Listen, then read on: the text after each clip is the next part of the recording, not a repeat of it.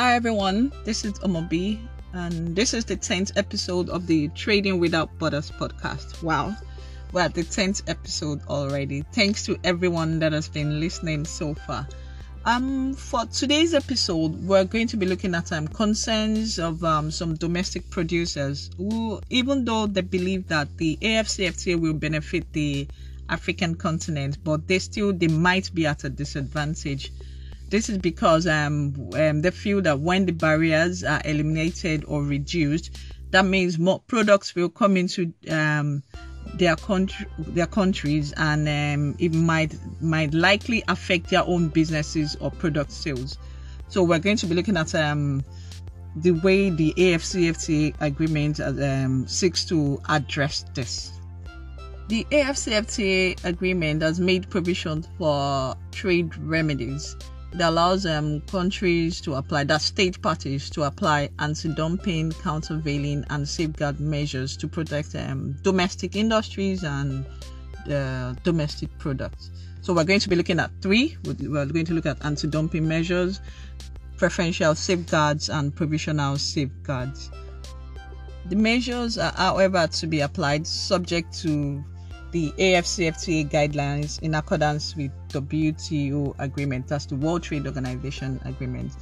Agreement. Yes. So um, for anti-dumping um, measures, the agreement um, allows um, a state party to apply it.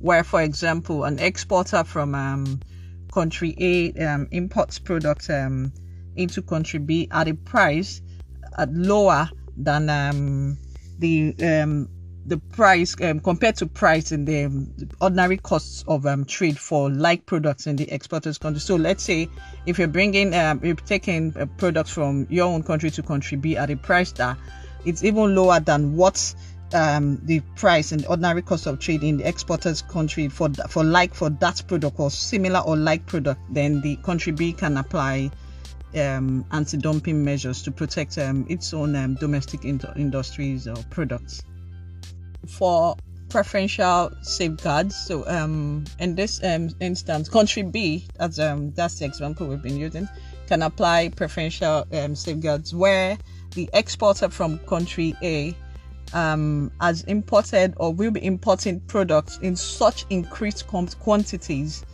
absolute or relative to domestic production in country uh, B, and um, such um, the imports will cause or threatens to cause serious injury to domestic industry of light products or directly competitive products.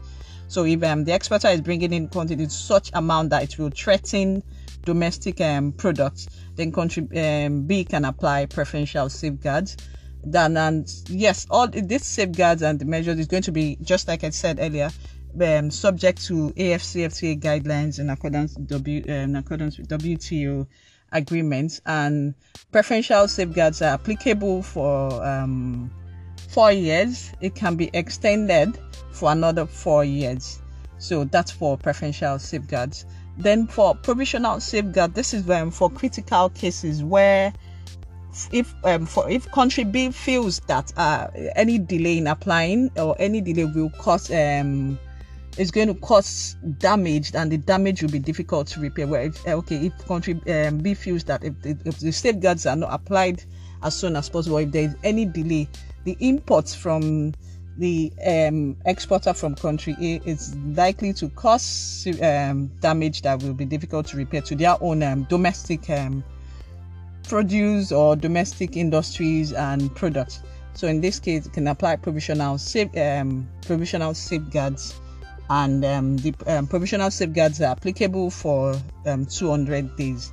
So just um, like, like I said, it's going to be if you have to, um, it's going to be a case that it is going to cause or it has um, threatens to cause serious damage to domestic industries. So this is this the trade remedies pro, provisions by the AFCFTA, and of course, these there are guidelines that have been set by Guidelines have been set by the FCFC in respect of how this will be addressed, how investigations will be carried out.